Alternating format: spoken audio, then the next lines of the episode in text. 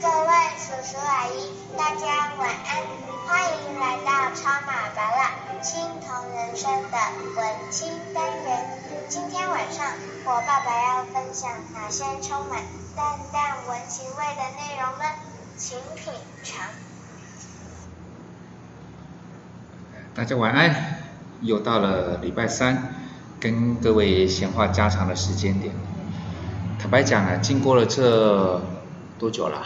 一个半月喽，一个半月的，我们讲说疫情的一个状况，到底呃大家还有多少的闲情逸致去过日子？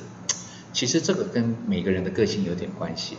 不过今天我们想要聊的一个东西是，我这两天也在跟朋友在聊到的一个叫做，我怎么我怎么样让孩子。有能力因应未来社会的变局，其实这个题目很大，对不对？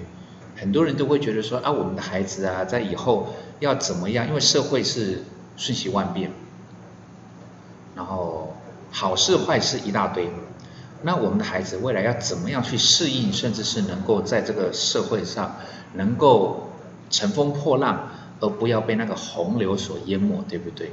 那很多的条件。可能大家的看法不一样，很多人认为是说可能成绩好啊，学历好啦，或者是家世背景好。那但对对华大来讲，我之前也跟各位有简单的聊过，就是我个人认为比较重要的一个叫做承担压力的肩膀，一个叫做解决问题的能力。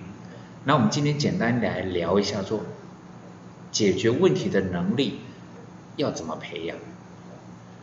我想各位在孩子在长大过程中，我们一定有给他看过相呃一些书吧，我不要想多少，我们看那些书，在书里面来讲话，或是从他从幼儿园开始，他其实就面对到很多的问题跟状况，但是可能对大人来讲，那个叫做小问题小状况，甚至那个叫不是问题不是状况，那我不知道各位你有没有想过？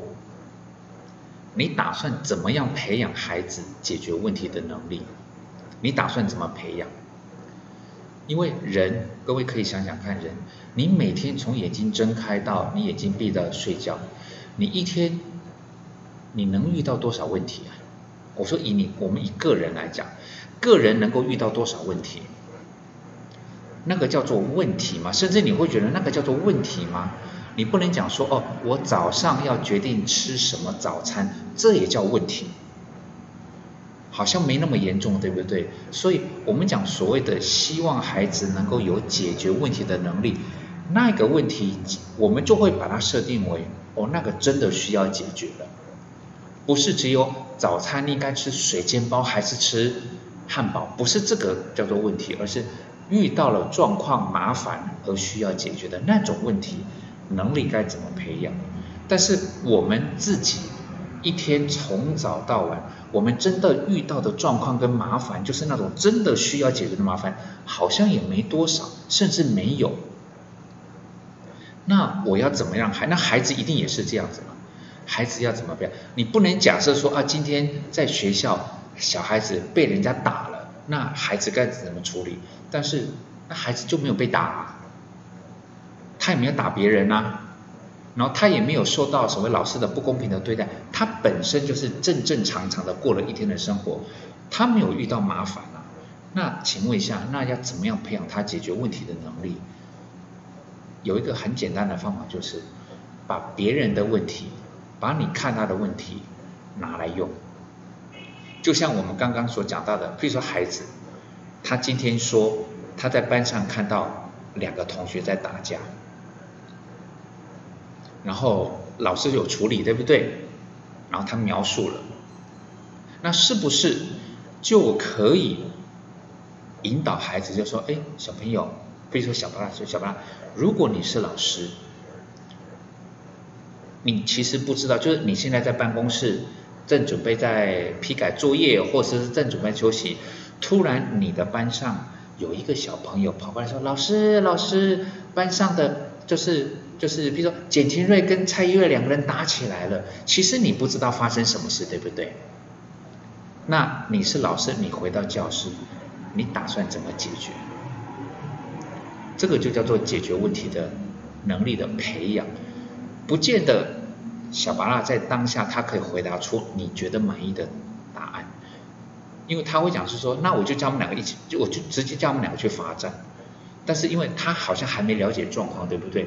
他要解决问题，是不是要先了解问题的状况，你才能去做解决嘛？他可能在刚刚那个当下，他还没他还没有了解到。我必须先搞清楚状况，再来做判断。那我们就会知道说，刚刚举的那个例子，就可以训练小巴拉也好，或者孩子们也好，先让他学习到你掌握状况再说。两个人打起来了，譬如是说是什么原因，是谁先动手的？他们的过往是不是早就已经彼此互有嫌隙了之类东西？你是不是要先掌握到状况，你才能去做处理？搞不好两个人本来是好朋友，只是在玩着玩着玩着，不小心玩的动一动，你动我一下，我摸你两下，火来了，有没有可能是这样？你当完全没有搞清楚状况，你就在解决它，那不叫解决吧？那个叫做把问题扩大，把矛盾扩大。不是个好方法，对不对？所以我们可以在这种例子上面，就先让孩子发挥，这是重点。先让孩子发挥，听听看他在解决问题的当下，他有没有真的在解决问题？以刚刚的例子来讲，就代表说，哎，可能小不拉想都不想，因为他假设他认识这两个人了，但是他还是不了解状况，我们就引导他。那譬如说之后的例子。也是一样啊，就是说啊，譬如说今天在排队的时候，你发现有一个人插队了，其实他没有插你的队，那我也可以问问小小巴拉，就是小巴拉，那如果是你，你会怎么办？所以我很常，不管是小巴拉也好啦，二郎神、仙女、小豆豆、小青青，我都会问他们说，哎，如果是你怎么办？我最喜欢问小豆豆，就是我弟的孩子，现在国一，我超喜欢问他，因为他会给我那种很突来的。哦，那个不叫天马行空，那黑马很很很很夸张，那应该是独角兽。他的答案都很跳动，但是在跳动的过程中，我还是试图会慢慢的引导他，让他们，让孩子能够试着去理解问题，才能够去想想看有没有什么问题去解决。如果像刚刚讲那个小两个小朋友打架，哦，小豆豆的答案就是说，哦，那我会让他们两个打赢了再说。啊，这这不叫解决问题吗？你那种感觉就好像说我清空一个战场，让两个人进去一个密室里面，你们俩的打活着的出来，我们再来讨论，这跟黑道有什么两样？但是他可能是看电视看多了，但是我我不是为了要纠正他跟批评他，我会慢慢的引导他，让他去思考说，如果当他遇到这种状况，或许他有这样子的方式可以去。厘清跟解决问题，这个就是我认为的要培养孩子解决问题的能力，不是因为孩子他真的好像每天会遇到什么状况，连大人都不见得会遇得到，对不对？但是你把别人的状况，或者是说你在新闻上看到的状况，甚至说你在公司遇到的状况，如果你的孩子够大，像二郎神够大了，我就跟你说啊，譬如说像这个状况，那，譬如说八大是怎么处理的，那你有没有什么想法？甚至我还我会先不跟他们讲我怎么处理，我说你会怎么做？你会怎么做？就是你让他就等于是说解决问题的能力培养，就是你一直不断的丢问题给他，然后让他去想想看，这样子他才会有进步的空间，而不是说他平常呢好像都处于在一个叫做风和日丽鸟语花香，他的确没有那么多的问题跟麻烦，对不对？父母都会很希望孩子不要遇到问题，也不要遇到麻烦。但是当遇到了，孩子有能力解决，是不是才是我们最期待的那一种状况？期待小朋友们、孩子们一辈子都是平平安安、顺顺利利、健健康康、快快乐乐，那个叫做期许。但是我们是不是也很希望他能够在遇到问题碰到状况有麻烦了，他是有能力去解决它的，而且那个解决不是意气用事，不是玉石俱焚，他是能够以淡定的情绪跟理性的态度去思考跟解决问题。这个我相信一定是我们为人父母最期待看到的状况。但是怎么培养他呢？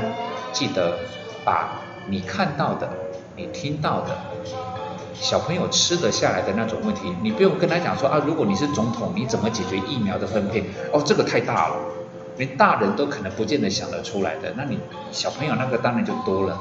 你用他能够吃得下来的问题，让他练习。简单来讲，就是让他练习，让他练习去思考，不要。都不都，他如果都没这个经验值，很容易就是双手一摊，我没办法。让他练习，一定对他的解决问题的能力培养上面，你会看得到的效果。相信这件事情吧，相信你的孩子能力是可以培养的哦。祝各位晚安，期待疫情越来越缓解，病毒越来越遥远。解封的日子可以越来越近喽。